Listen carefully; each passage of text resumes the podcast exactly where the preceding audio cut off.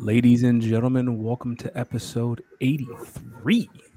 83 of things. Who is what who has worn 83 over the course of their career? Let's see. Have this done by now. Honestly, I'm thinking of great 83s in the world. Yeah, why aren't there why aren't there more NBA players who wore 83? I assume anyone in the NBA wearing a number that's over 45 is there for violence. What do you mean? Why, why, why violence? Why violence Right. when you hear 83? I feel like someone in the NBA wearing 83, like that's probably the goon on the team. Like think of a person like Jay Crowder wears 99. Okay, I can see 99, but like 83 is just so random. It's like, yo, this is your number.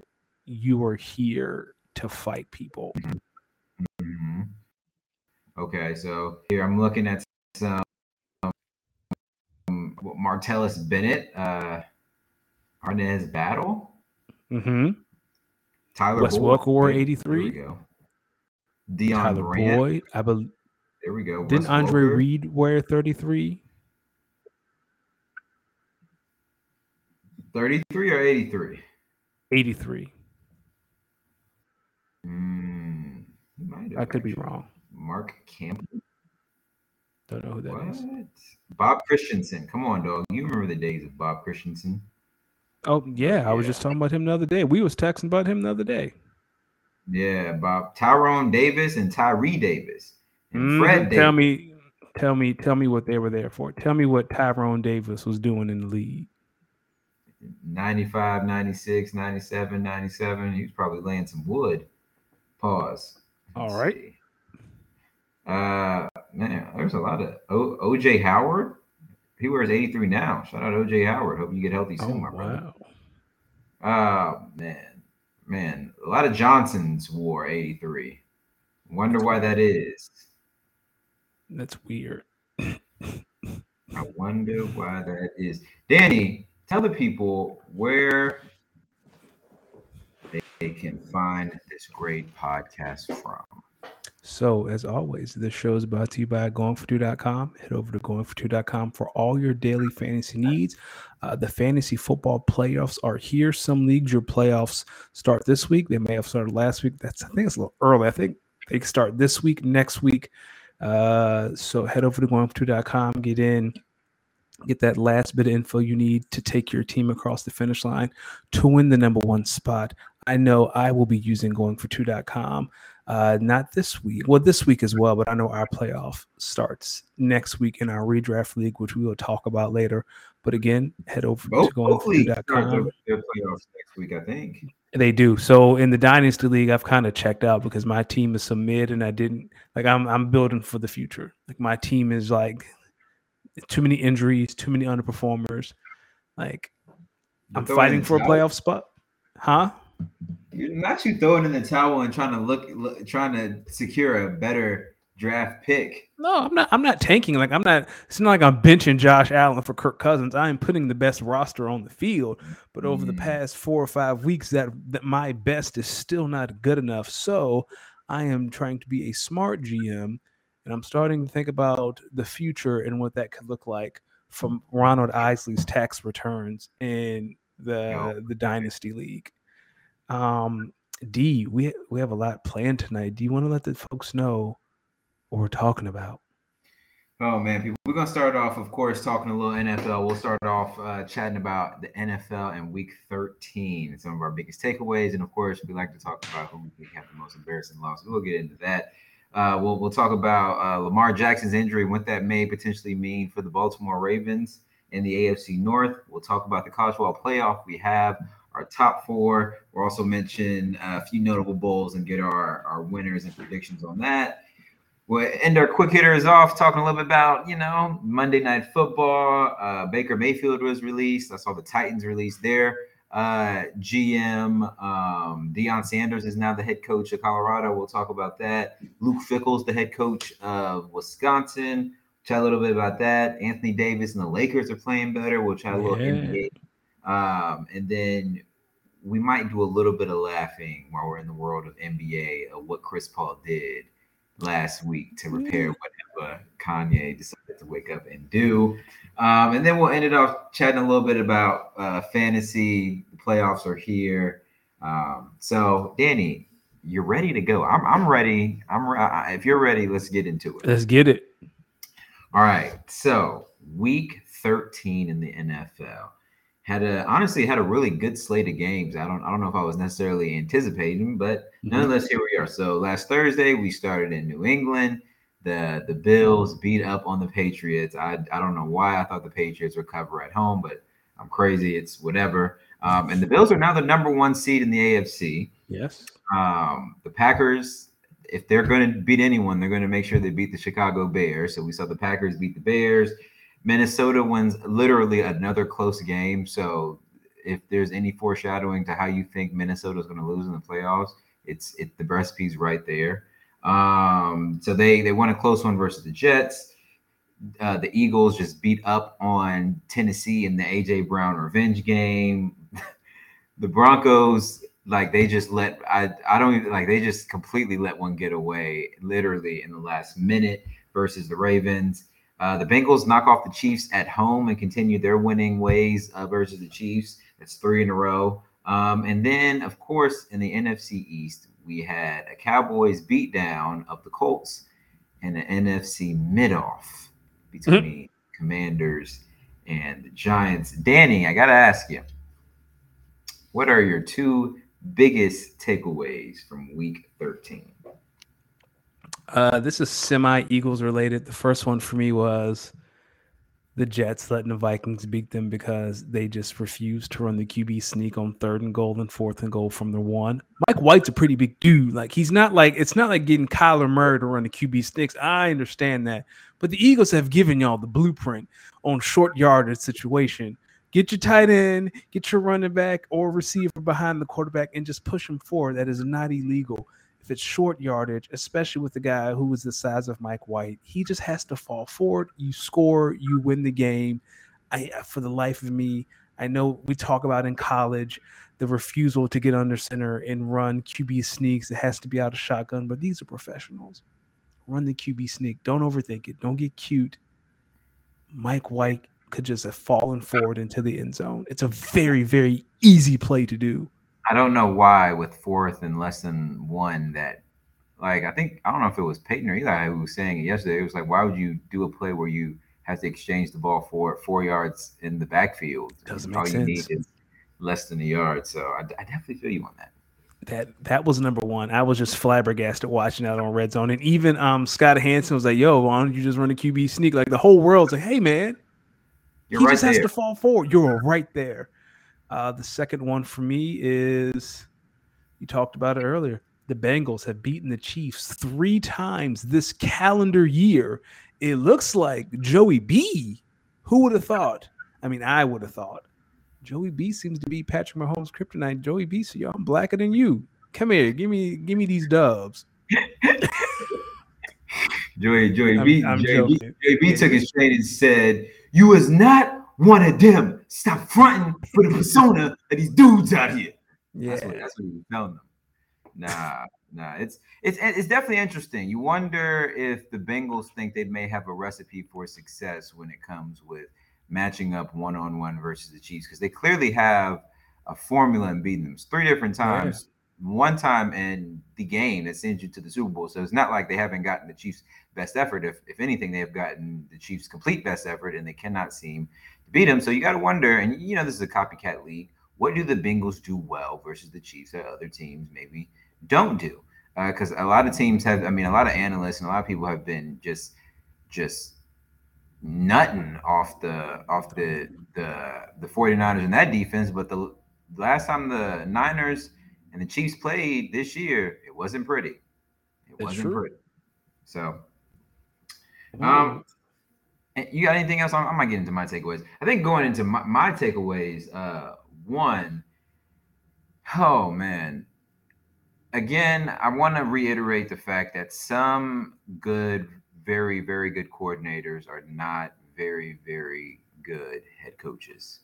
Um, I think that's what what I Josh McDaniels uh, and Brandon Staley down there and the Chargers versus the Raiders game. I was watching. I was just watching that, and I was like, "Fam, this is like a coaching mid off. Like, like I'm not really impressed by any of the coaching jobs here. You guys just have like a lot of sup- superior talent on the field that's just bailing you out.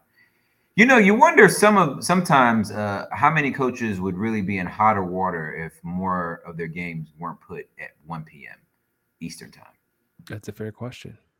Like, I know they're winning games, but Dan Campbell, man, glad he was playing at 1 p.m. a lot of those times because why are all your games close? That like you know what I'm saying? If all your yeah. games are close, it either means like you're stinky or like some of these coaching decisions are just bad. I will say though, it is fun to watch the Detroit Lions. I had a lot of fun watching that game. Because you know why? Because for no reason, their games are just going to be close. And it's a blast. Like and that they, might they be went, the most fun team to watch in the league. Low key. They went up like 30 to whatever against the Jags and still had to grind that one out because the Jags Jags was coming back. The Jags and the uh, the Lions are two teams, people I would highly suggest you watch just because like they're giving everyone like a great game just simply off the fact that they are just trying to figure it out. That's it. That's, like, all it they're is. trying to figure it out, so they have to play hard. Those are like the worst teams to play during the year too. Not the teams that are like playing for like playoff implications, but the teams who have nothing to play for and they still play hard. It's like, hey, yo, dog, y'all got four wins in the 13, like so far in 13 games, y'all got four wins. Like, why y'all doing this? Well, Another, the Jag, the Jags play the Cowboys in two weeks. I need you to do Jag things. I need you to beat the Cowboys. Thank you.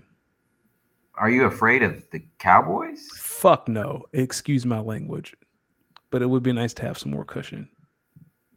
You would. I, I'm surprised you're not asking for more cushion versus the Minnesota Vikings. Anybody worry about the Vikings? Okay. See, you have. I don't. I don't know if the Eagles have really gotten too deep into y'all's divisional games. You have to. You have. I mean, I know y'all played the the Commanders twice. We played the Commanders twice and the Cowboys. And the Cowboys. We played the Giants this week. We still have a, two meetings with the Giants and one meeting with the Cowboys. Hey, you if all goes well, y'all win all those games. But when it comes to divisional games, you have to assume you might have one or two losses just because they see you twice a year. Yes. Like it's it's gonna be some. Well, you know, off of the second game versus the Commanders, you'd be like, "Yo, that's some BS. This game doesn't. Whatever." Complete tomfoolery. Yeah, like the complete whatever game. Like our game against, like our game earlier, the Packers game earlier this year against the Lions, and we went we got down the red zone like five or six times and was just throwing interceptions and stuff. It was like, all right, well, this is just some bullshit. Like, just chalk this this up to being some bullshit. I think my second takeaway from week 13, and before I say that, was good Kyle, was good Bam, was good Gator J. Uh, Bam said that the reason why teams like the Lions and the Jags play so hard, no matter what, is because that's how they keep their fan base. Lose, but keep it close. Constantly giving fans hope. Yeah. Yep. Yeah, pretty much. Hope is the greatest drug on earth. Yep, yes, it is. Um, my second takeaway from week 13. I can't believe I'm saying this, but part of me kind of wanted a top five pick for my Green Bay Packers. And I thought mm-hmm. about it, and I was like, well, I can't expect the Bears to help us. They haven't beaten us in like four or five years. They might they might lose to a team that's not good. And sure enough, guess what they did? Oh man. There's listen, we're at week 13 now. It's safe to say that with the amount of stinky football being left to play or being played still, I think we can all safely say that this is just a lot of stinky football left in the NFL. And this is the NFL product currently. Fam, an NFL team started uh I don't remember his name. Kyle Allen. An NFL team started Kyle yes. Allen this week in Houston. But we we know what Houston's goal is. Houston is here for CJ Stroud or Bryce Young. Like whoever they they they they're here for a quarterback. We know why Houston's here. Yeah. Kyle says the Green Bay Packers, and he is correct. The Green Bay Packers are now the all-time NFL leader in wins, which is pretty cool. Yes. I remember hearing that on the on the broadcast. Like, that's a cool yes. stat. Yes. So the Packers are the all time leader in NFL wins.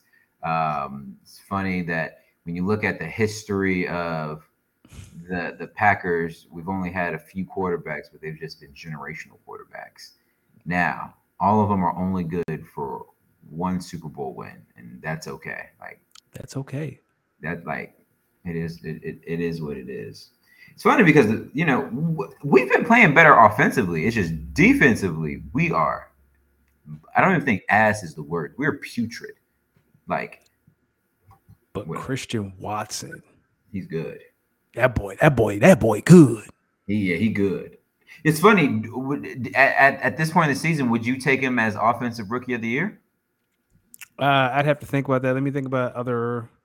There's no quarterbacks. No quarterback. we can take yeah, that out. Yeah, there's no, no quarterbacks. quarterbacks. Are there any other what? receivers putting up like numbers? You can look at maybe a Chris Olave. Yeah.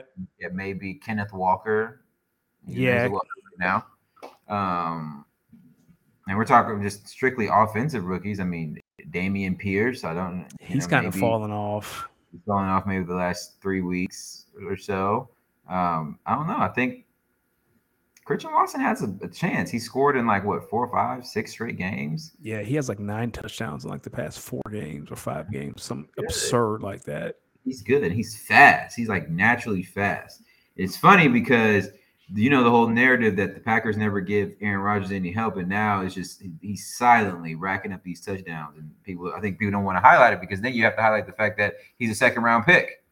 Yeah, and that's not the narrative they want to push. Yeah, there's a clear narrative that I you know I don't want to get into it, but if y'all heard what LeBron said last week about the whole Jerry Jones thing, you you you see what's going on the media, whether it's sports media or regular news coverage media, they be playing these games in our faces, and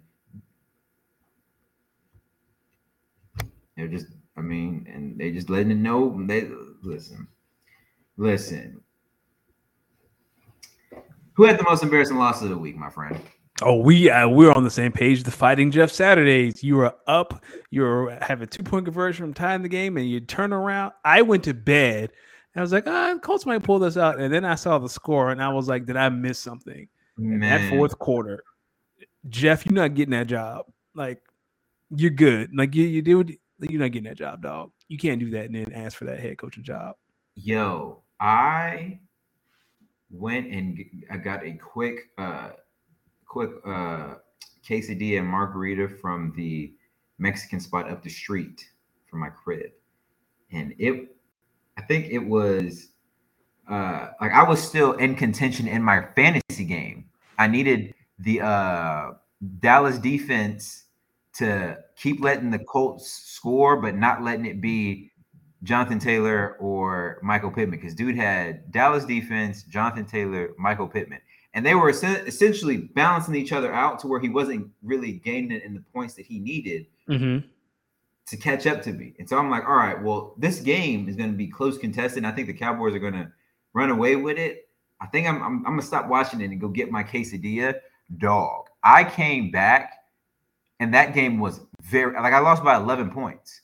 Big mistake. Lost by 11 points. Which league was this? Uh, it was it was in a, a league we're not in together. Okay. Uh, but uh, yeah, I lost, I lost by 11 points, and I was I was like, what? What? Now the real reason why I lost is because I, I benched Jalen Waddle. No, I started Jalen Waddle and benched DeVonta Smith when I really should have. Oh. But look, my other wide receiver was Christian Watson, so I was like, okay, well, I can only start two of you. Oh, you made the right choice. Who we didn't know Waddle would get hurt in the San Fran game. And it, how hurt is he? Well, he came back, but he was questionable. Like he was out and he came back. He caught a pass, and that was it. Yeah. So luckily in that league, I've already secured a first round bye, which I'll talk about later. But I need some help to help secure a, a third first round bye, and then these other these other two leagues of mine where I'm not getting a first round bye. I just need to, I just need to get in, man. I just need to get in. Need I'll do in. my best to help you with that. I actually had a different embarrassing, most embarrassing loss of the week. So while while that Colts game was disgusting, and it, it was nasty. I, I cannot seem to. This is like when JaVale McGee was donkey of the day, not donkey of the oh, day. It was on Shaqtin' the Fool for mm-hmm. weeks at a time. The Denver Broncos, I just cannot escape this feeling, dog. Because every time I watch y'all's game, especially this week when you're going against a Baltimore Ravens team who you can tell energy wise they're depleted without Lamar Jackson. Offensively, they are very um, stymied. They're, they're they're they're stagnant in what they can do offensively, and you still find a way to wait until the very last minute of the game to lose. Unbelievable. I think it was what 10-9? Yes. Like, like dog, y'all didn't score an offensive touchdown. All right. Pray like, for your Broncos fam. Fam, if you are a, a, Broncos fan or know a friend who's a Broncos fan, you just gotta you just gotta remind them that they gave 200 million of them things mm. away to pay for this. So this is what it's got to be for a little bit. Good luck. And you know, there's a, well, there's a lot of people who uh, who invested into the the who like. There's a couple investors in that ownership stake for the Broncos, including my man Sir Lewis Hamilton for my favorite F1 team, the you know Mercedes. Hey, brother, I'll take some of that money. I'll hey, I'll give me 200 million and see see what I make it. I'll make it shake. I'll make it shake in the NFL. I'd blow my knee out week three, put me on IR. We Gucci. Bam says, hopefully Greg Roman takes the Stanford job and gets the hell out of Baltimore. So is it Greg Roman, the offensive? Because I know a lot of people like to give Greg Roman, the offensive coordinator, a lot of shit, but yeah, let's just talk about the fact that the where the Ravens consistently draft versus the talent that's there is never equal. The Ravens are always drafting 27th, 28th, 29th, 30th, 31, or 32 because they're a good team that always that most of the time makes the postseason. Can we agree to that? Yep. Okay. The Ravens' biggest issue is wide receiver. They don't have a true wide receiver one threat. And because of that, they have to find unique ways to get their talented group of wide receiver twos and threes involved. They're quote unquote wide receiver one and Rashod Bateman, he's hurt. I don't know if he's he's hurt. I'll say that. He's he's hurt. So they have to find other ways to get their wide receiver twos and wide receiver threes the ball. I think some would say that there is no true wide receiver one on this team. There is no dynamic wide receiver one that you that you see on a lot of teams. Now there is Mark Andrews. He could be considered wide receiver one, but it's like Travis Kelce on the Chiefs. Yeah, but I don't Travis know. Kelce if, is generational. Yeah, he is. Travis Kelce is generational, and he's essentially like a very big uh, wide receiver. Um, so I guess I say all that to say, Bam, that I don't know if Greg Roman's the issue, or maybe we need to start thinking about this this GM and like how, or or we need to make a big trade for a big time wide receiver and prioritize that position. Kyle says, "Is there even a wide receiver two on the Ravens?" Uh, that's a good question. It's a good question. Demarcus Demarcus Robinson, uh, Devin Duvernay. Say, I would say Devin Duvernay. I guess Devin Duvernay. Staying on the Ravens, I guess this is a good transition to our next topic. So I guess all of you saw in this game where the Broncos lost 10 to 9. Uh, I guess you guys heard me allude before that there was a big injury that came out of the NFL this week, which was the uh, Baltimore Ravens QB Lamar Jackson. He went down with a knee injury. I think it came out that it is a PCL sprain. Um, so it isn't expected to be season en- ending, uh, but he's expected to be out a few weeks. I think I saw somewhere that normal uh, recovery is like one to three weeks for these uh, type of injuries. So, Danny, question for you: How big is this injury for the Ravens and their AFC North title hopes? Well, I think it, it's a big blow, obviously, because he's Lamar Jackson. So I went online. So right now, both the Bengals and the Ravens are eight and four in the division. So the Ravens next the rest of the season. How long? He's out for four to five weeks, right? Uh, I thought I saw one to three, but okay. Knows? Let's do next three games for each. So the Ravens are at Pittsburgh, at Cleveland, and then the Falcons. The Bengals are home against the Browns, at the Bucs, at the Patriots. Out of those three, who do you think has the the Ravens definitely have the easiest schedule out out of the two, but without Lamar, those games are really, really, really, really, really hard. I think this could be. The, I think the Ravens will still make the playoffs, but I don't think they're going to be hosting a home game because of Lamar's knee. I think that this is the Bengals' time to strike, win the AFC North, or lock up the AFC North. And I guess I guess my question is is well, I guess my, my thing is like when you start t- talking about strength of schedule, which I think this had this a, a, big component in there. I mean, you're talking about the the Bengals who have to go to Cleveland. I, I think they'll win that game. The Bucs game might be a little tougher than than um, anticipated. I think the Bucs might get some things rolling. Um, maybe offensively more so than defensively when talking about the Bucs. Um, the Patriots, I feel like the Patriots can come in and can have a very good defensive game plan um, for the Patriots and try to keep it a low scoring game and try to keep the, the, the ball out of Joe Burrow's hands. I don't know. I don't know. Do you think there is a game plan for Ja'Marr Chase? And by who? For the Patriots. Like they, they don't have an answer for it because Ja'Marr is back and he seems to be like he was balling out Sunday. Let me tell you something. Bill's going to say anybody but that. Well, no, because they got Tee Higgins. So say, okay, they to listen. Oh, okay, they're going to play man. I think what they'll probably do is put their best cover corner man to man on Tee Higgins, and then roll all other coverage to Ja'Marr's side every time, and then try to dare the uh, Bengals to just run the ball against them. Good luck. Good luck hey, it's been one of the one of the better defenses in the league. So we'll, we'll see. I don't know. I think it's I think it's interesting. I think uh, when you think about the state of the the AFC North, obviously is going to come down. I think to what you're saying between the Ravens and the Bengals. I think I might be. Um, I think I might be with you. I think this this injury is big for the Ravens. You know, granted they do play. The, I think you said the Browns in there. Yeah. So hold on one the second. Browns, the Falcons, and the Steelers.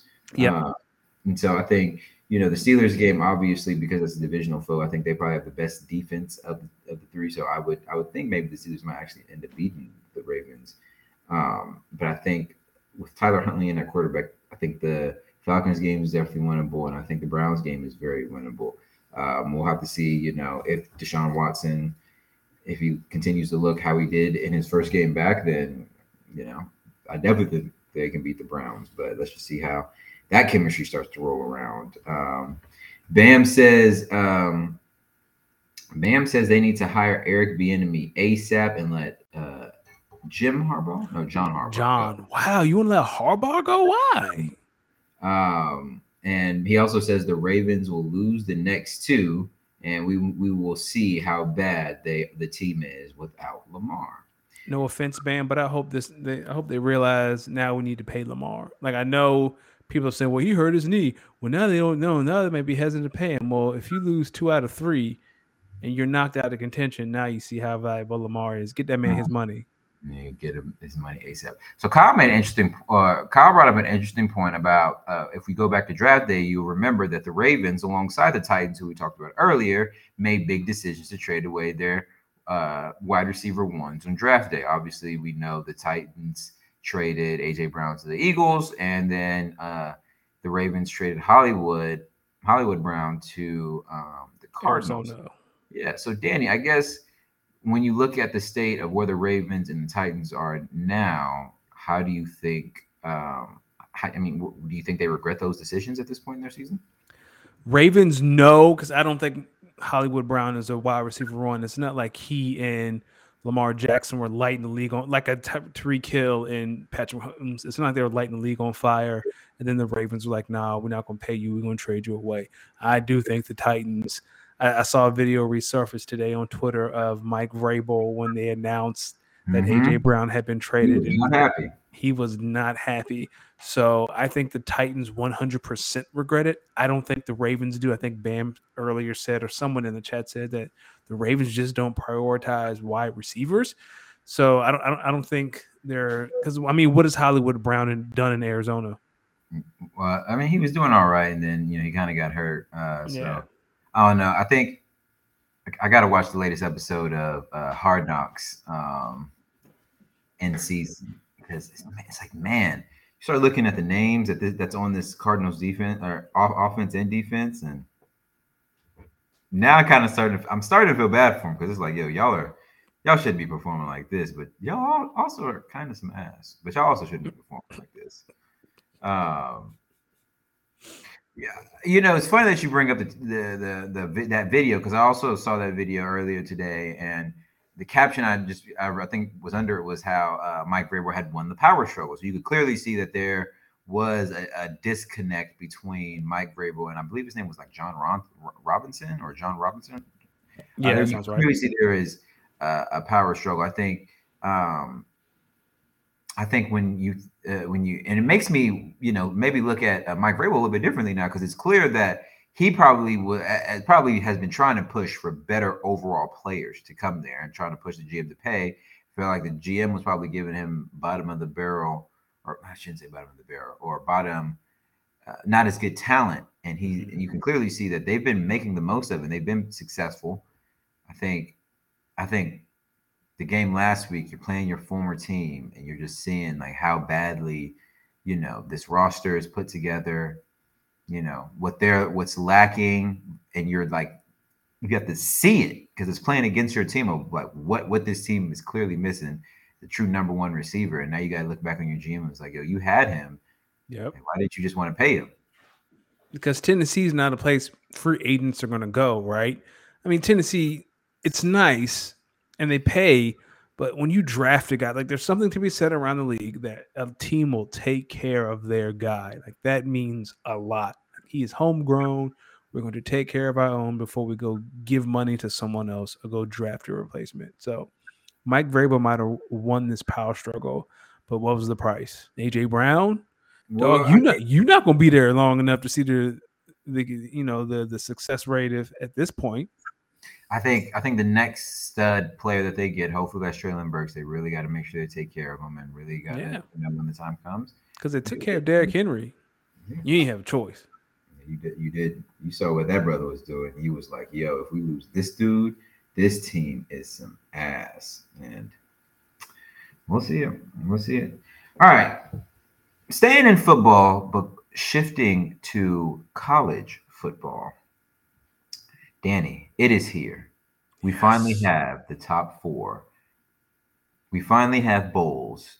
It is people, the college football playoff, and the bowl season. Before we get into this, Kyle, as always, with his lovely research, has a great stat for us. While we talk about the Arizona Cardinals, said since that Thursday night game between the Packers and the Cardinals last year, I think you guys remember that one, or maybe yeah, last year or the year before.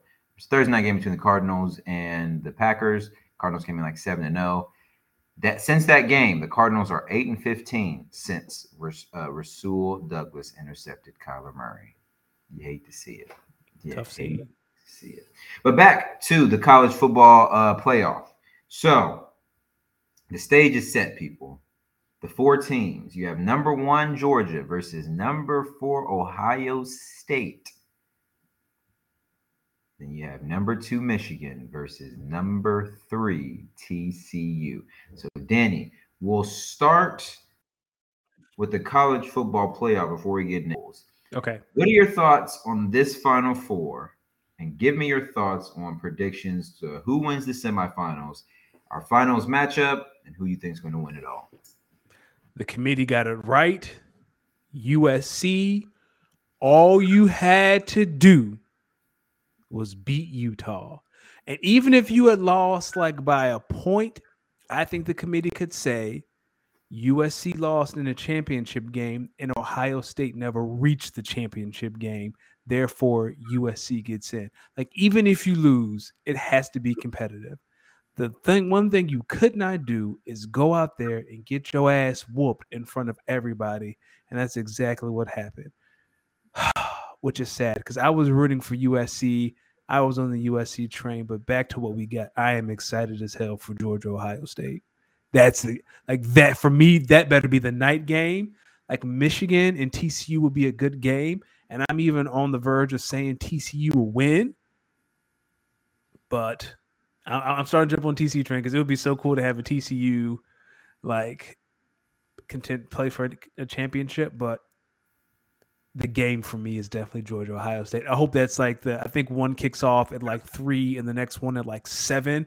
Like make that the seven because America needs to see that. In regards to I think is going to win, I want to say TCU. I really do, but I'm gonna take Michigan, and I'm gonna take Georgia. That, that is my And then UG, like I have Georgia winning it all, but my finals matchup will be I think Michigan TCU is going to be closer than most people think.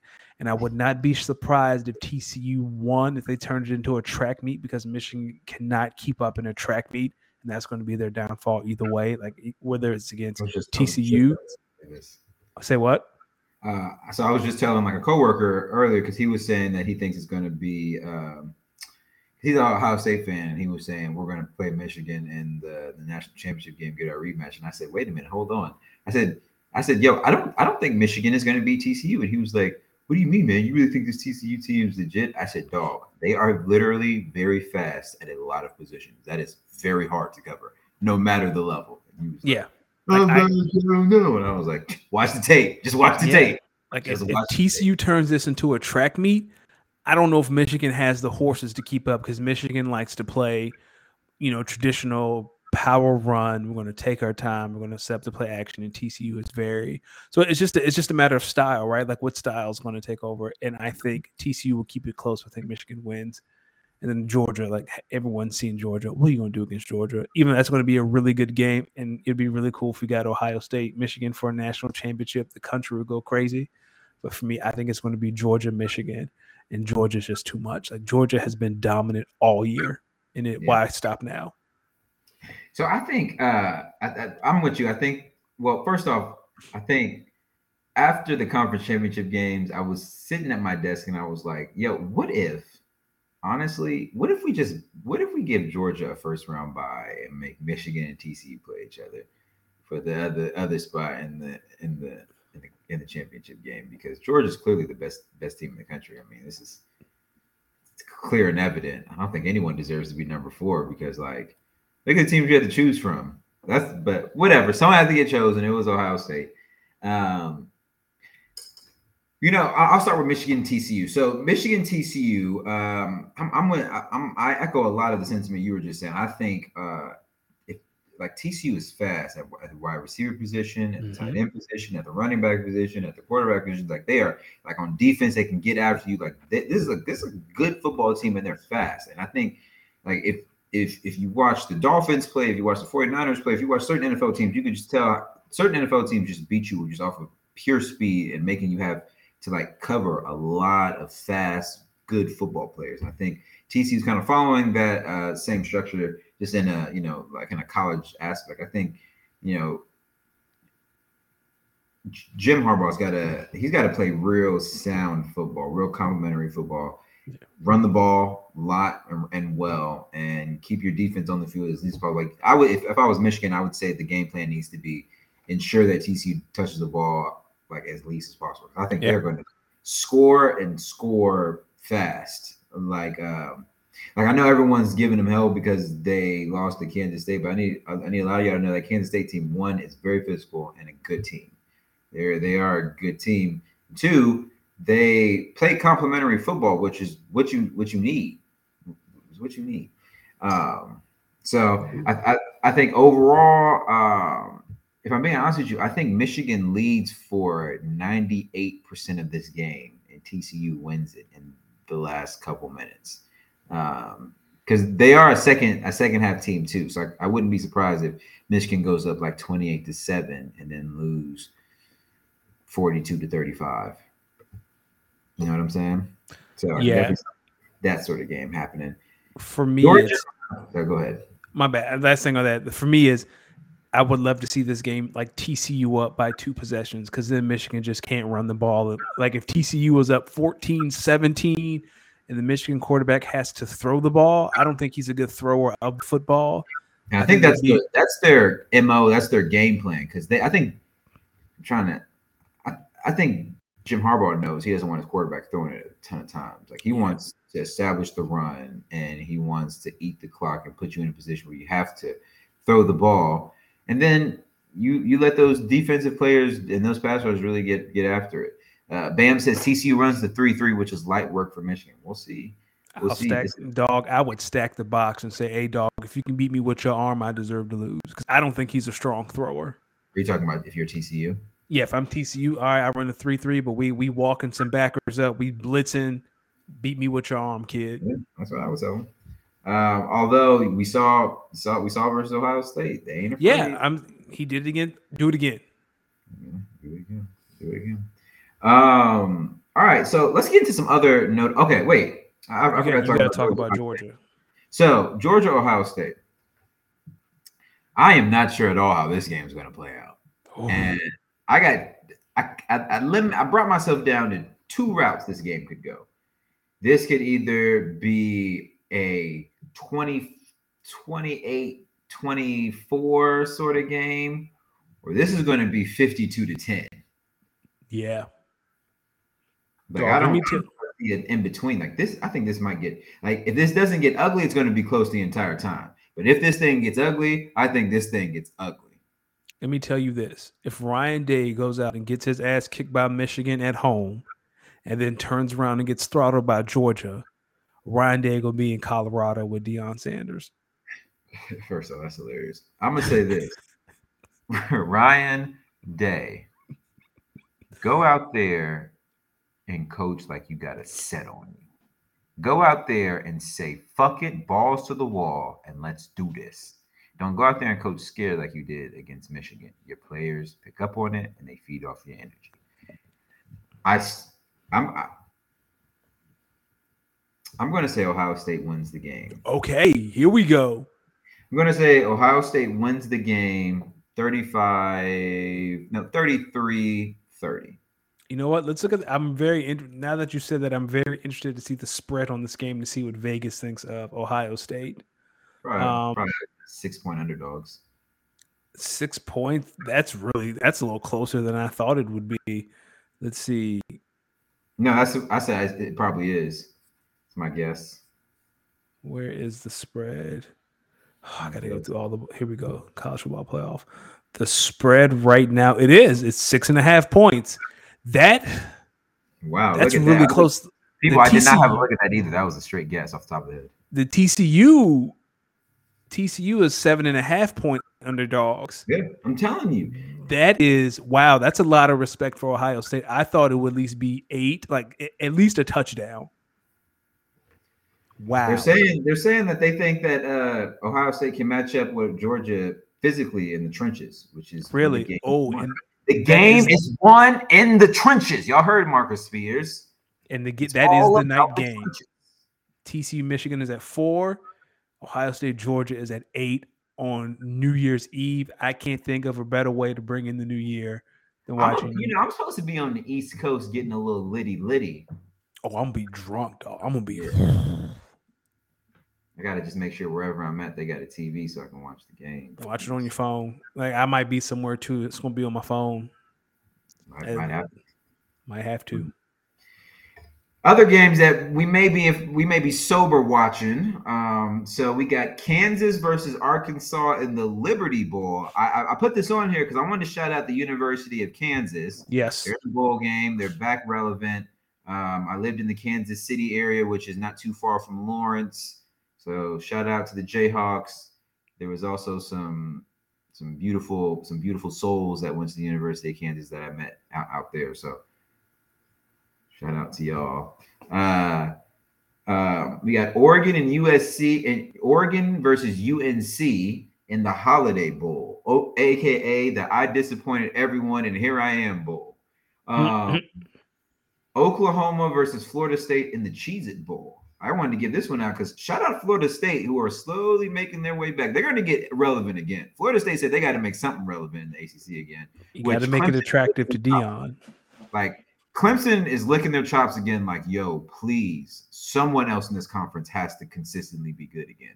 It is not because like the Clemson got hurt because Cle- Clemson's one of Clemson's biggest downfall was that the ACC in general was bad. So they didn't even have room to lose that many games. And even if they did lose a game, it was like that one game was going to hurt them. So I Yeah. wanted, I wanted to shout out Florida State and Oklahoma. I don't know if y'all expect to be in the Cheez It Bowl this year, but nonetheless, th- here you are.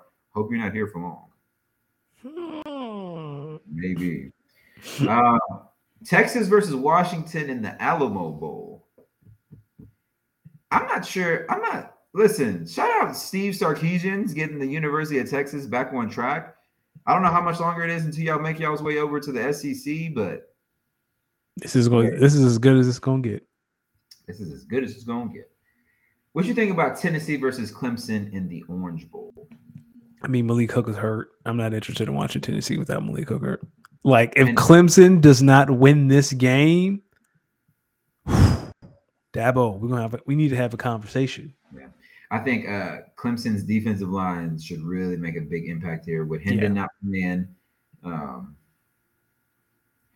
Hendon, man, I'm sorry, man. You should be you should you should be a Heisman finalist. I, oh, I said Malik Hooker. That's the wrong name. Yeah, I tried to I, I, tried to correct you, but I knew what you were saying. It's all good. I appreciate um, it.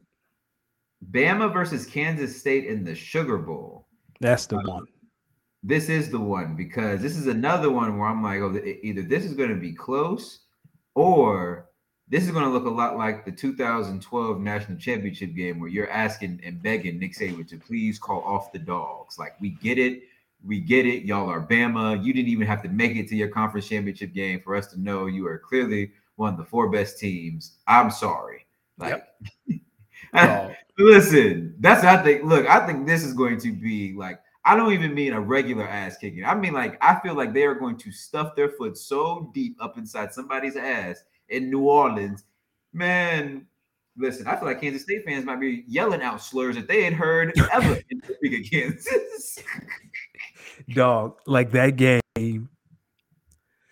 Yeah, yeah, like to what Bam is saying, like for like Saban really tried to sway the community to let them in, even though they had was it Bam had three losses, two two losses by like a less than a total of five points. Yeah, they lost to LSU. All the very last last plays of the game, all on the road. Dog Saban is Kansas State about to be a sacrificial lamb. Yeah, what he was trying to say is, look, I got all these damn NFL players on my team. If y'all don't put him, if y'all don't let him play this in this college ball playoff, a lot of them are going to declare for the draft. So oh, a lot of them go jump in the transfer portal to go talk to Deion. I'm sorry, keep talking about Deion. We'll talk about Deion later. That too. A lot of them either going to the draft or getting transfer portal with with Deion. Although I would say the I would say it's probably like five percent of Alabama players might might might overall. Like I feel like for for Bama, either you're leaving because you are a good player who wants more tick, so you can get more film out there, or you're a good player who hasn't played at all and you need some tick to get some film out there. Yeah. Agreed. But, I mean, listen, I was sitting, I mean, I thought Nick made some good points. It's just unfortunate, man. Had one less loss. Yep. If you if you had made it to the SEC championship game, even if you had lost to Georgia, you'd have gotten in. Yeah, they would have. They would have. Yo, an opening round with Bama and Georgia would have been hilarious. That's what the streets need. That's that would have been hilarious. Um, Utah versus Penn State in the Rose Bowl. I think this has the potential to be really, really good. Looking forward to seeing this game. Um, and then Southern Cal versus Tulane, in the Cotton Bowl. I put this on here because I don't know if you guys watched the uh, Tulane um, UCF. UCF game. Tulane, listen, I think Tulane might take it straight to him in Dallas. Let me tell you, Tulane's a team. I feel like everyone's going to be playing. Like all their best players are going to be playing. Oh yeah, Lincoln Riley. If you lose to Tulane, dog. I saw Gus Malzahn and UCF be a top ten Auburn team. I've seen it all when it comes to bowl season. That's them players do not be caring I don't, I don't mean they don't. They care, but they don't care. Because if you're not playing for the national championship, now you're just playing a football game to play a football game. And to get free stuff. Yeah, and get free stuff. That's it. Um. All right. So outside of the college football playoff, is is Bama versus Kansas State the most exciting game on on your on your slate? It's not the most exciting, but it's going to be the funniest game because, like you said, Nick Saban, he not calling the dogs off. Nah, Nick Nick Saban gonna drop fifty. Nick Saban gonna drop fifty on Kansas State. That little running back they got that look like Darren Sproles, lace your chin trap up because these these men, these men in Bama. These Listen, are, Kansas State. I'm gonna say this. Y'all better hope Will Anderson not play that game because it is it is gonna be uh it's gonna be nasty. They go, you know what they're gonna do? They're gonna they're gonna transition to another game. But yo, we're gonna throw in an old sugar bowl because this reminds us of Georgia, Hawaii. Like America don't need to see this. Uh, Kyle said that Kurtis Rourke won the MAC MVP. Go Canada. Oh, Kyle. Never. Bam says that he uh, predicts it will be 56 0 Alabama versus. Whoa. I would say 56 21 because Kansas State gets some garbage time TDs. But I wouldn't be shocked if Bama dropped 50. I mean, I wouldn't be surprised if they protect the goose egg too. That's true. Um, speaking of protecting leads, last night in our Monday night game, the Saints, the Saints had a lead, and I believe it was something along the lines of 17 to 3. 16 to 3. 16 to 3. They had a 16 to 3 lead. The Saints lost that game to the Bucs 16 to 17. Danny, what are your thoughts? Thank you, Tom Brady. That Saints pick is now in the top five. The Saints have a 1% chance of making the playoffs now. For those who don't know, the Eagles own the Saints round pick. Tom, I appreciate you. Now I need you to lose out so Atlanta could win the AFC South. Because let me tell you something. I don't care what the record is. I don't want to see Tom Brady in the postseason. I don't, I don't care what his record is. I don't mm-hmm. care what them stats look like. Let me t- and and you know what? I can speak on behalf of Dallas fans too because they're gonna be the ones to face the AFC. I mean the NFC South winner first if we win the division. Would you rather go to Tampa to play Tom or Atlanta to play Marcus? That's easy, yo. Atlanta, stop being Atlanta. Win a couple games. Get Tom out here, out to paint. Tom has done his good work for the season. Have some shame. Have some shame.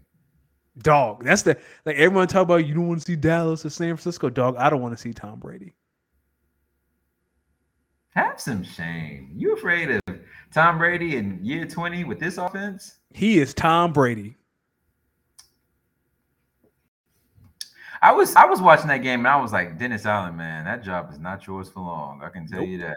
You are transitional, and I'm gonna tell you when a good opportunity. Dennis Allen, you better hope Sean Sean Payton don't want to end up coming back because he don't like how you run the team. Nah, he don't want to go back to New Orleans. Sean Sean Payton, who which which one of these teams out here has the best draft pick and the most potential? Houston, Indy. Let me tell you something. I think if Sean Payton went to Houston, that would be absolutely hilarious. That'd be great because like he'd be right next to Dallas. Yep. So he'd be like a way to stick it right to him. Um, Kyle says he still thinks his prediction of a Chiefs Bucs Super Bowl may come true. Let me tell you something. If we end up with Tom Brady in another Super Bowl and, and oh. what would be probably his last NFL season, I might lose it. Dog. I'm telling like that's the that's the kind of win last night that sparks a team for a postseason run. Let me I'm telling you, I do not want to see Tom in the playoffs and I can I can speak for Dallas fans. You do not want to go to Tampa in January to see Tom. You want to fly to Atlanta to see Marcus. That no, I don't want to see. I think Tom. you're missing the point where like you forget that the Falcons are not good. So the part where like you say Atlanta, stop being Atlanta, dog. It's 13 games. Ain't ain't no stop being Atlanta. That's who they are. They is not a good team. I know, but yeah, see, Atlanta's and, five and eight. And I need y'all to stop saying Drake London is a bust. He's not. I need y'all. He is not a bust. Look who's throwing him the football. They don't trust Marcus Mariota to throw the football, and that's another story. And that's why Kyle Pitts is not successful. And don't be surprised. Yeah, that's true. That's I was getting ready to say if they take a quarterback, they have a quarterback. I just don't know what they want to do with Desmond Ridder. Um, yeah. But you don't want to see Tom. Nobody want to see Tom. Well, the Packers won't have to worry about it. We won't snip the playoffs. Um, speaking of quarterbacks that aren't going to make it, Baker Mayfield was released by the Panthers. And he was picked up by the Rams. But do you think this is the end of the Baker May? Like, is this the end of the line for Baker Mayfield? Do you think, or do you think we're reaching that time? You're you're looking at it at the wrong through the wrong lens. This is the start of Baker Mayfield, the backup quarterback. His days as a starter have been done. We need to focus on Baker, the backup. The backup, backup Baker. and you can make a lot of funny progressive if he if he had a sense of humor and could laugh at himself, which he cannot, from what it seems, he can make a whole lot of money with them progressive ads as backup Baker. That would be hilarious. Baker, think about your I future. Mean, listen, I think me and you have said it many times on this pod. Being a backup quarterback in the NFL, it's got to be an American dream, dog. Yep. You only come in if shit hits the fan, and if shit is hitting the fan, and you got to come in. Who cares? Oh, you are at this team already in trouble. We is already going down. Oh man, listen, Baker. If I was you, really dig deep and ask yourself, what's wrong with being a backup? Now, if you prove well, Baker, you could be Matthew Stafford's backup in his last couple years. You don't have many years left. And then by that time, the Rams might have a first round pick and they might take their franchise quarterback who you can then also back up. Dog, Chase Daniel has given us the book. Chase Daniel has given you the Bible on how to be a good backup in the NFL. Chase NFL. Daniel in LA right now on the Chargers, doing his thing, doing some post game stuff for NFL. Like, you know, Chase Daniel gave y'all the book. Gave us the book. Gave us the book. Speaking of speaking uh, of guys that are coming and going and giving new blessings, Deion Sanders is now the head coach of the University of Colorado in Boulder. Yes. What were your thoughts when you heard the uh, heard about the hire? And If I if I start rambling, people in chat D tell me shut up. Um, Deion isn't doing anything that other college football coaches don't do. Deion's biggest mistake was coming in at Jackson State like he was going to be the savior of HBCU football. I think the quote is, I'm paraphrasing that, God sent me here to, you know, like to help me uplift HBCUs, which he did.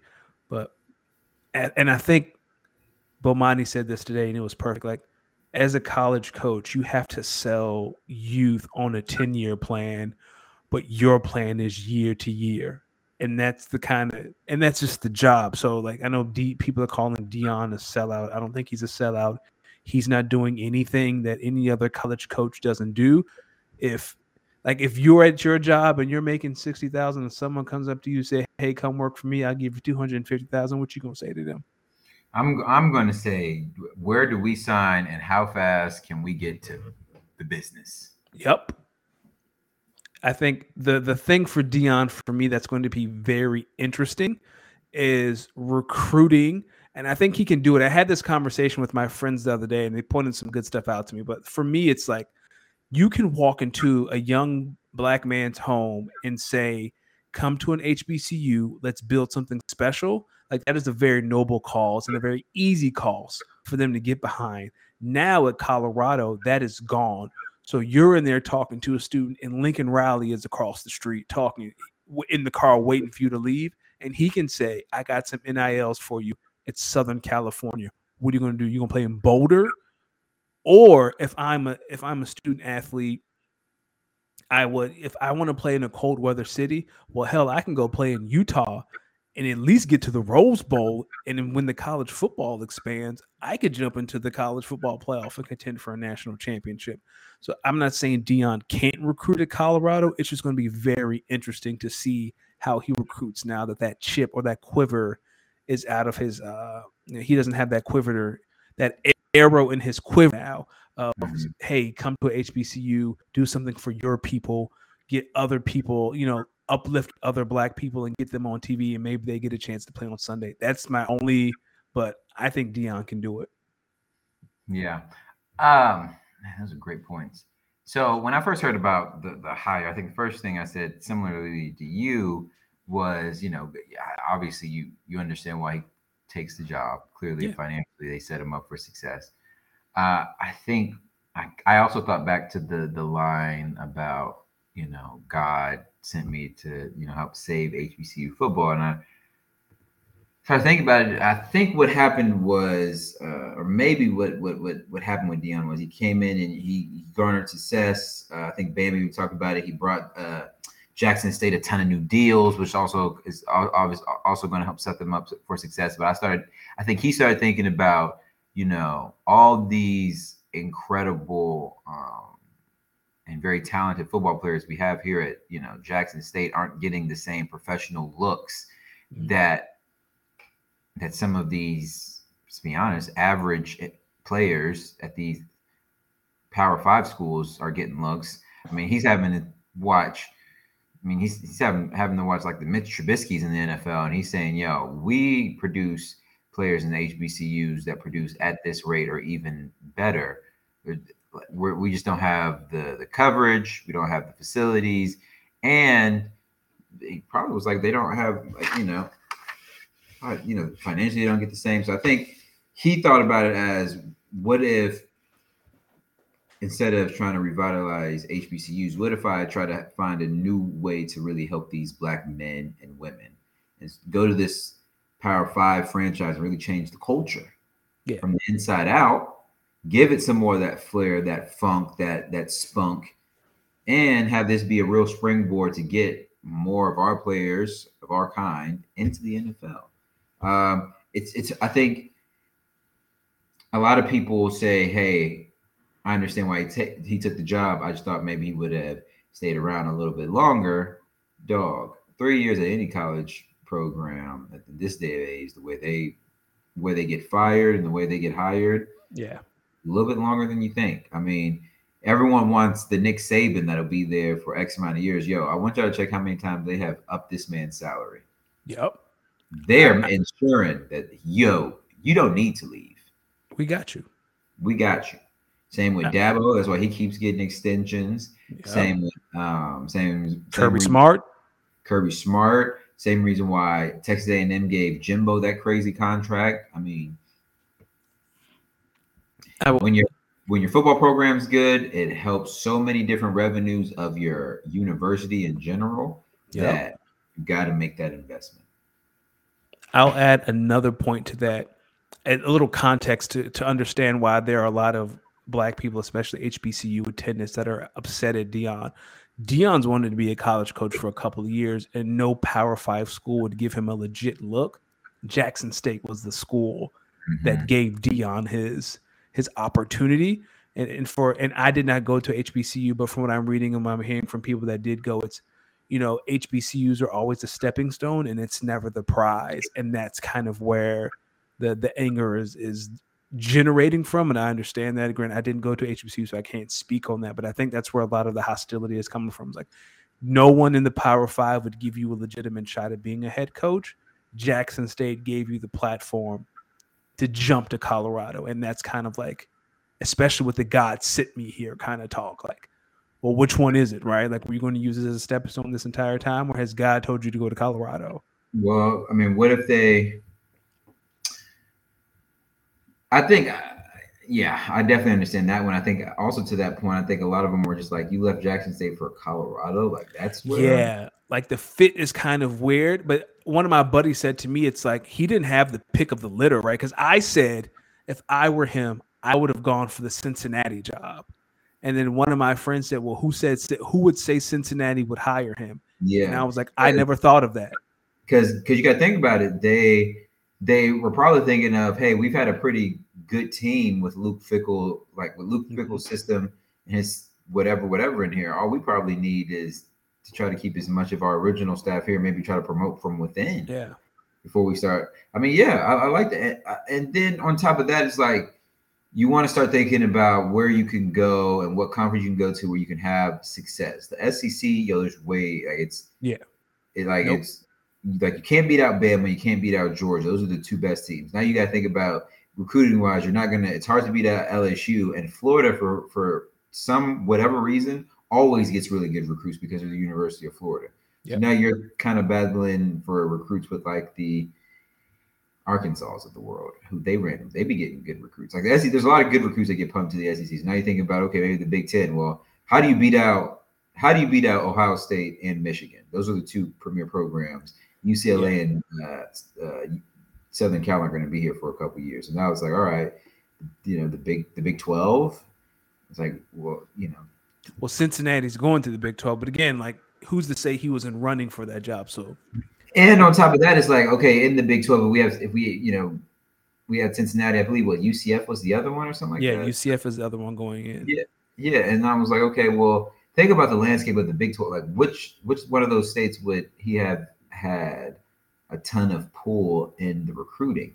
UCF maybe, but Florida State and UF take a lot of recruits. Yeah, and a and lot of Florida recruits go to other SEC schools. Yeah, uh, you know, A and M, no, uh, not A and M. I mean Texas Tech, no. TCU, we clearly see no. Texas got their guy. I mean, it's hard. You start thinking about it. It's like, all right, that's where he probably ends up landing in the Pac-12, where they're still trying to keep some ship together. And I want a lot of people to think about this too from a Pac-12 perspective.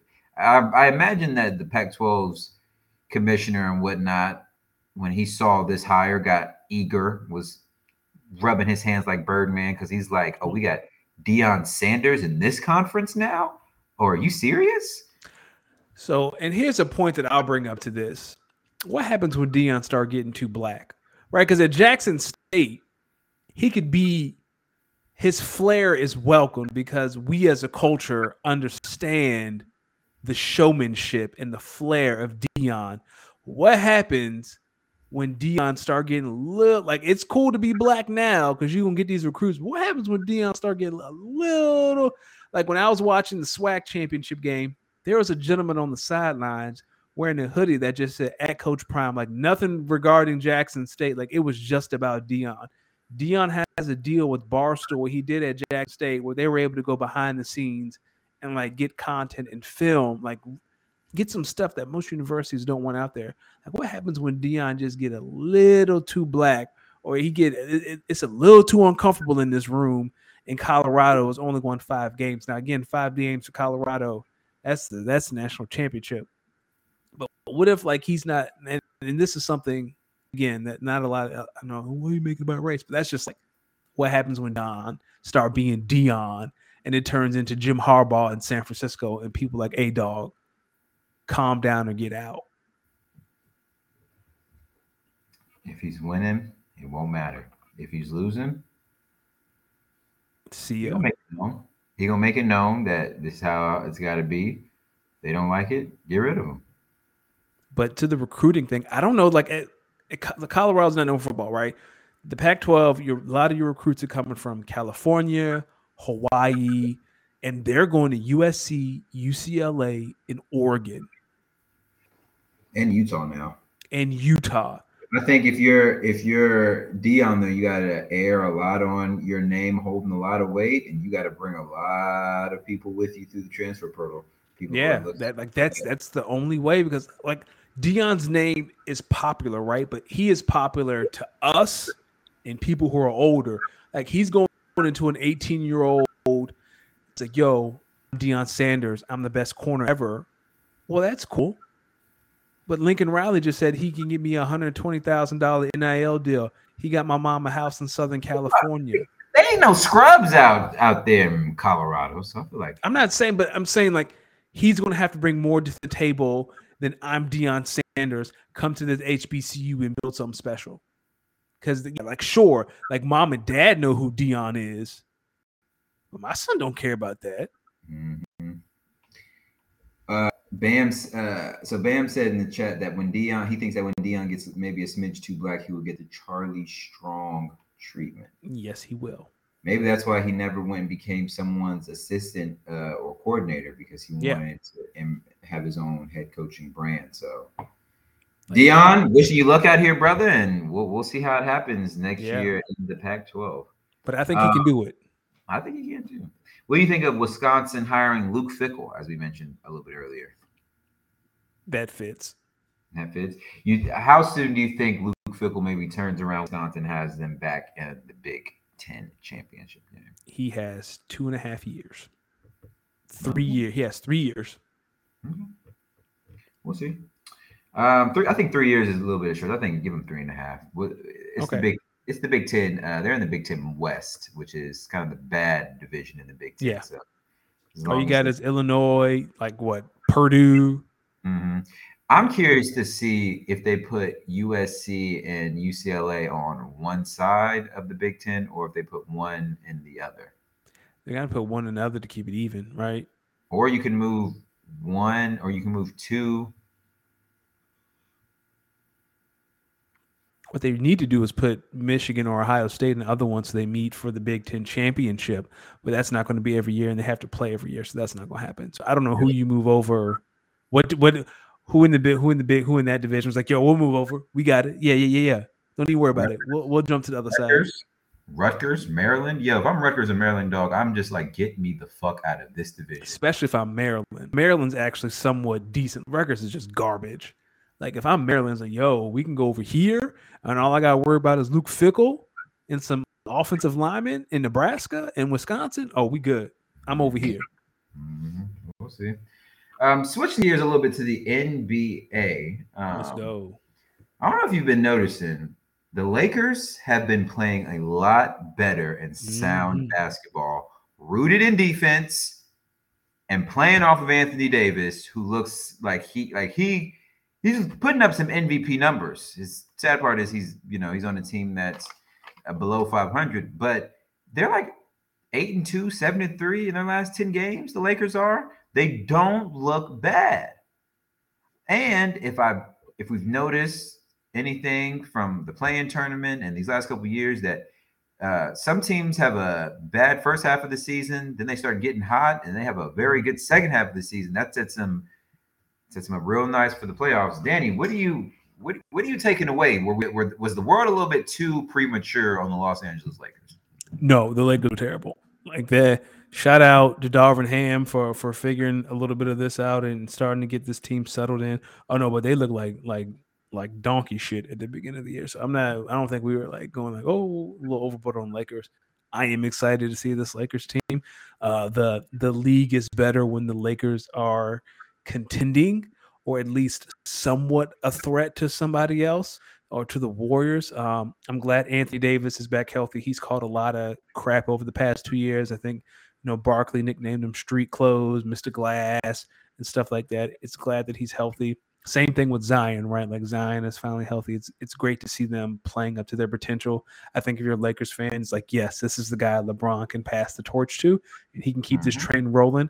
If I'm Jeanie and he Anthony Davis is playing like this, I am more comfortable trading those two first round picks and going all in for the next two or three years while LeBron calls it a career. If Anthony Davis is playing like this consistently, I am more. Who cares about 2023 and 2025? I can win rings this year and next mm-hmm. year, and that's what it's about. I think I think if I'm Jeanie, like I like where you're going with. If I'm Jeanie, I'm looking at how Anthony Davis is playing. I'm thinking of how to improve this roster now. I I, think if I'm Jeanie, I'm really looking at this roster and saying, hey, really, how can we get one more good shooter, like one mm-hmm. good shooter? Uh, because I feel like with Austin Reaves starting to come on, we know we have LeBron and his three point abilities. With the way this team likes to play from the inside out, if we get one good shooter who can play a smidge of good defense, I think that'd be a big, big help. But we have to continue. I think we really got to continue leaning in on the defensive identity um, of the team. I know Russ has been playing well with the second unit. We're, we're starting to get a little bit of chemistry going, but it, it has to go through AD. And as long as this guy stay, stays healthy, plays how he is, I mean, they're playing right now over my right hand shoulder. I'm hoping to see that. I'm hoping, you know, that, that they're winning, but they're they're they're playing like a really good. They're playing like a good basketball team. There are some things that still needs to be fixed. Uh, Shooting wise, they still got to get better, but they're playing like a team. Like I'm starting to see the vision. I'm starting to see how maybe this team can be really dangerous, really dangerous. I call Indiana and see if that Miles Turner Buddy Hield deal is still on table because that's that's the deal. That's the deal that makes them champions. At this point, do you think they would want to trade Westbrook for it? Hell yeah. Hell yeah. To get Oh, Buddy Hield and Miles Turner, yeah. I like, Hell yeah. I like. I really like Westbrook running the second unit. I mean, yeah, but now he's finally got value. We've been talking about his value for the past 18 months and how it's tanked. Now he has a little now that he has some value, I think you should look at it and be like, he runs the second unit well, and we've mm-hmm. always Rick Carlisle, do you want Russ for two and two first round picks for Miles Turner and Buddy? Russ is on a plane. Have a night. That's an E deal. Hell yeah. Think when you think about some of the weaknesses of the Lakers when LeBron James and or Anthony Davis is on, or is on the bench, like it is nasty time out there. I mean, but Buddy Hield and Miles Turner can solve a lot of that. Who's gonna run the floor with him? Dennis Schroeder. You figure it out. That's the man. problem. Now you have another issue to figure out.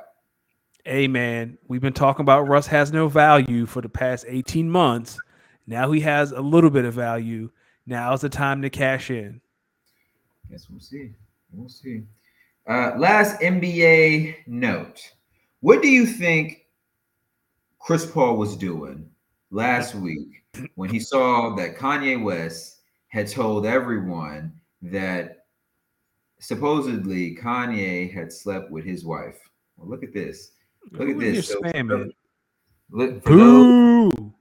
For those who are watching or listening online, I should say, uh, we just had some Sam chat who said beautiful girls are here with a heart, beautiful girls are here with a green check mark, and then they wanted to make sure we really know by saying beautiful girls here, no emoji. Is this Chris Um, Paul? Chris Paul's issue? Yeah, if this is what Chris Paul's issue is, then well, first and foremost, Kanye, stop snitching. Stop Yeah. snitching. What is you doing? What are you Second doing? off, if you're Chris Paul, Danny, how do you respond to your wife when Kanye West makes like do you do you do you apologize off rip or do you Nope. immediately go to this MFA is crazy? I don't even know what he talking about. said, I don't even know who Kim is. Kim. I'm like, dear, what you gonna do? Believe a dude who was just on Alex Jones praising Hitler? Is that what we doing? That that that is my retort. You gonna believe a you gonna believe a Nazi? You gotta be like, hey man, he was on Alex Jones, and Alex Jones couldn't. e- Well, he was left speechless. So Oh, you sure you you want to believe that one? Now Alex Jones was like, yo, any if Alex Jones gotta gotta like try to get you to bring some stuff back, and you still double down, listen. Yo, you know how much of a scumbag you gotta be to make Alan Jones Alex Jones uncomfortable. That man went to a court of law and said, Yo, that Sandy Hook joint was fake. Like you know how much of a piece of shit you gotta be to make And Alex to have him Jones startled, uncomfortable. He didn't know what to say. Whoa, wait, wait, whoa, wait, whoa. What? Who? You said Hitler, dog? Nah. Oh, but that would be my retort, dear. You gonna believe a dude who was just praising Hitler six hours ago? Word? Oh man, I Nah. yo, I, I bet you. Someone said that uh Kanye gonna make uh, CP3 lose the only ring he's ever had, and y'all have to relax. Y'all have to relax, yo. No, you don't. That's Y'all hilarious. y'all have to relax because he, they almost won that series against the Bucks. They almost won that series against the Bucks, and they should have beat the Warriors in 2019 or Oh 2018. god. That's Oh, funny. Kanye, man, go to bed. These instances keep coming up when Kanye is so close to going to bed and decides not to. Kanye, go. Yeah, to just bed. go to sleep. Just go, Go yo, put on put on some Maverick City music, put on some Jesus is King, and like Come just on. go to bed, my man. Come on, man. Um, uh, Bam said the only time you can be like, uh, "Don't believe him, baby. He crazy," and it actually works. Yes, this is one of those instances. Kyle said Kanye is is beyond saying so you can definitely deny it with credibility. Yup, Thank you. I- Chris, Chris, call me if you need a witness. Call me if you need a witness. Yeah, All right, it's going. Danny, Yep, are you ready to talk a little fantasy football? let's do it. All righty, people. It is our fantasy recap time. Danny, where do you want to start with our redraft league? I think we should. Uh, I mean, our dynasty league since we got Hey, let's do Dynasty. got our dynasty league. Um, so Danny, this week was week 13 in our dynasty league. Reminder people, this is a 10 team dynasty league.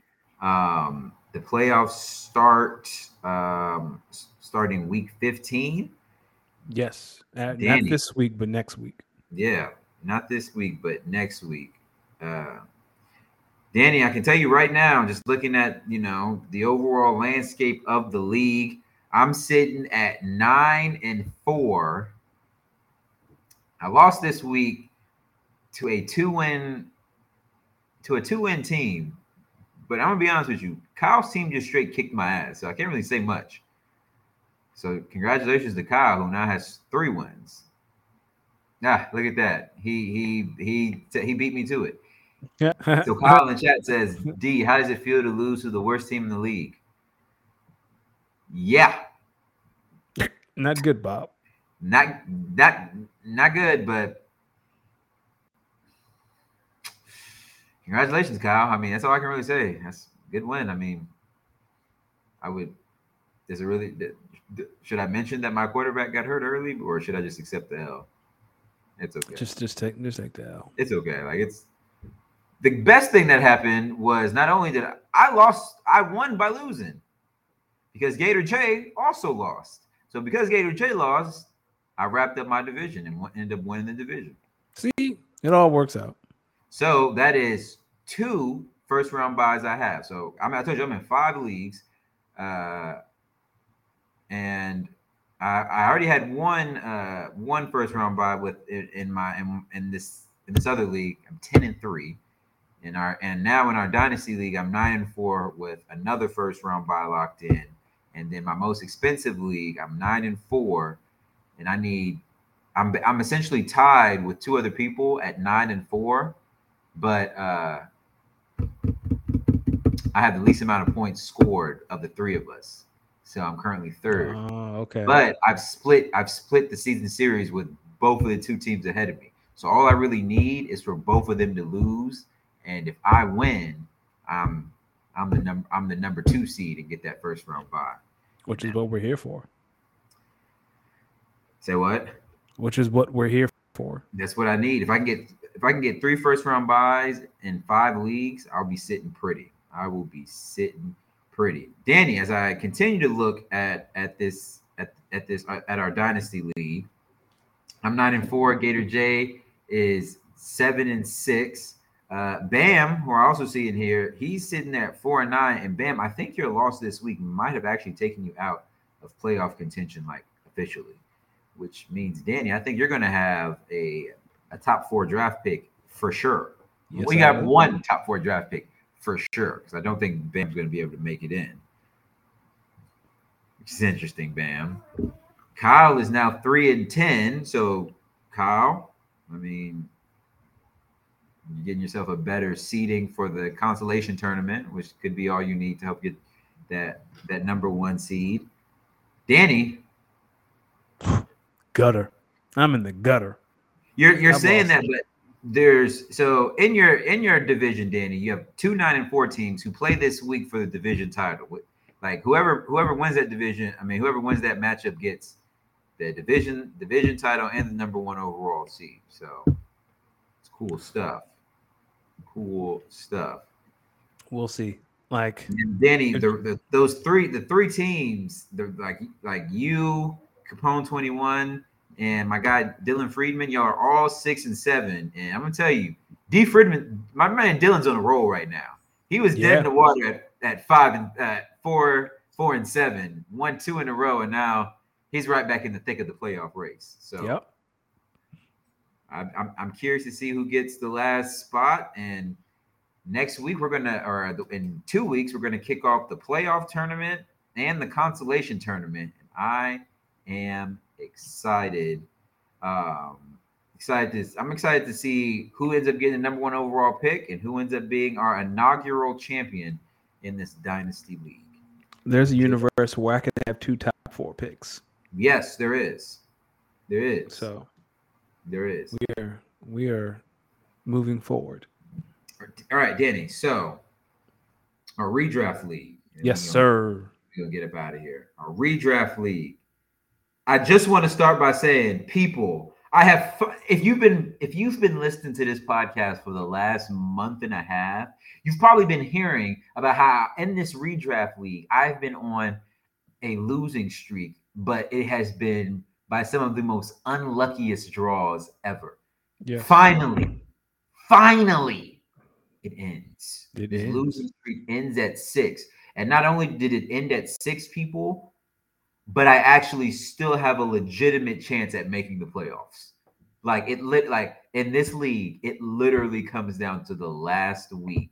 I need three teams to lose, and I have to win my matchup, and I think I get the sixth seed. Is that not crazy? That not wild? I went on a I, I like I legit went on a six game losing streak and still might have a chance to to get in. And I must I must say this again. If I make the playoffs, I am going to be a tough out. That is all I'm going to say. I've been paying attention to a lot of teams. My team over the last two weeks in this particular league has been cooking. It has been cooking. It just needs to make the tournament. Now, if I don't, it's all good. I lost six in a row.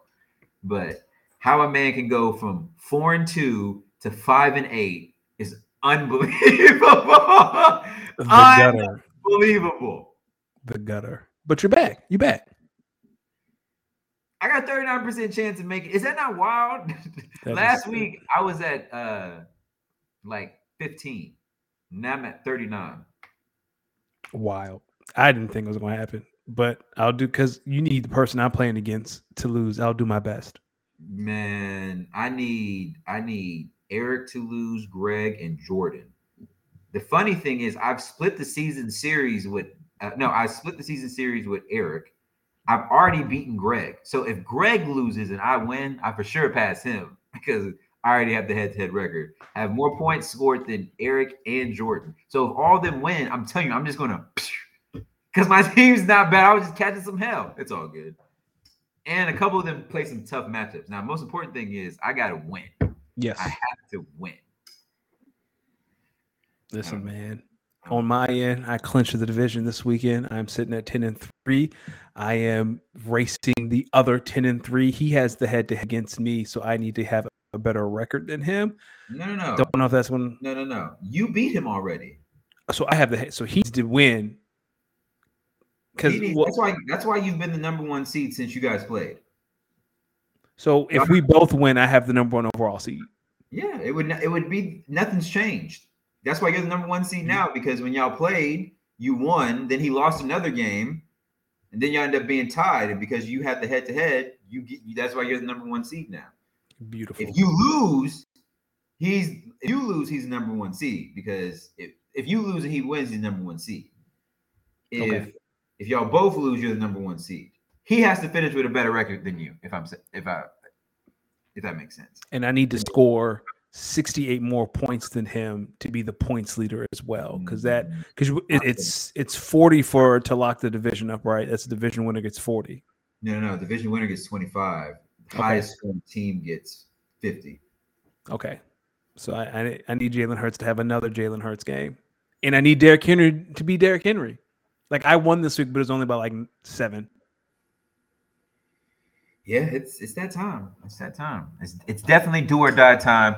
If you're out here, if you're out here and you're in the last week and still in playoff contention, you need to give yourself a pat pat on the back for at least giving yourself a chance to make the playoffs. And that when you drafted your team was all you wanted was a chance to make the playoffs.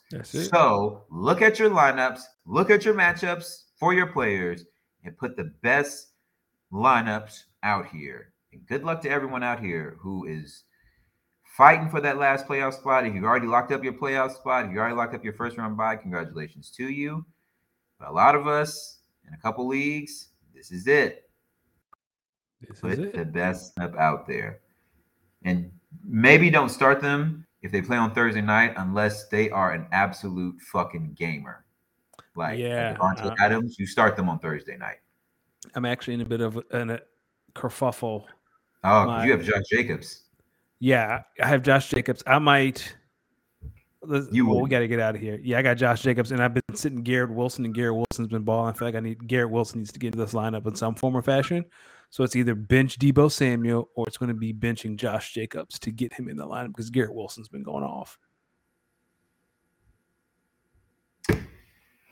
We'll be chatting. I'm curious. I'm curious to see what you do, man. All right, Danny. Yeah. Let the people know where to find us. Find us Twitter, Instagram, speak on an underscore pod. For those of audio adventure, or, or right now, remember, send us an email, speak on it pod 14 at gmail.com. Speak on it pod14 at gmail.com where answer questions. Speak on it underscore pod, Twitter, Instagram. Find me on the Bird app at Danny Ocean 41. Hey, make sure you guys follow me on Instagram, Twitter, IG, um, YouTube, Twitch at Los Deemix. That's L O S D E E M I X. Make sure you guys follow the pod. Make sure you send us your questions at speakonitpod14 at gmail. Um, I can't wait next week um, to hear about everyone's fantasy stories. Listen, if you if you're going into week 14 and this is your last week to try to make the playoffs and you make the playoffs, let us know. If you don't make the playoffs, let us know. Tweet us, let us know your results, yes. how, how it works out. You know, I'm, I'm gonna be sure to let y'all know what it's like. But I'm in five, I'm in five fantasy football leagues. I'm I'm in the playoffs for three, trying to get uh, a first round buy in three. I already have a first round buy in two. I'm going for the third one, and I'm trying to be a wild card team in these last two. So I'm gonna let y'all know the updates on that. Uh, Danny, I think you're in what three leagues? Two of them you don't. I mean, one of them you don't really care about. Two of them you're pretty serious in. I'm in four leagues. Two, the two ESPN leagues. I I am the one seed, and I am dominating dynasty. Looking to next year, the Yahoo. I ain't checked it. He ain't, he ain't even checking it. We'll see. All right, people, holla at us. And I'm gonna get us out of here. This is Metro Spider. Shout out to Metro Boomin. That album go crazy. This is Metro Spider, Young Thug, Metro Boomin. Thanks everyone for stopping by.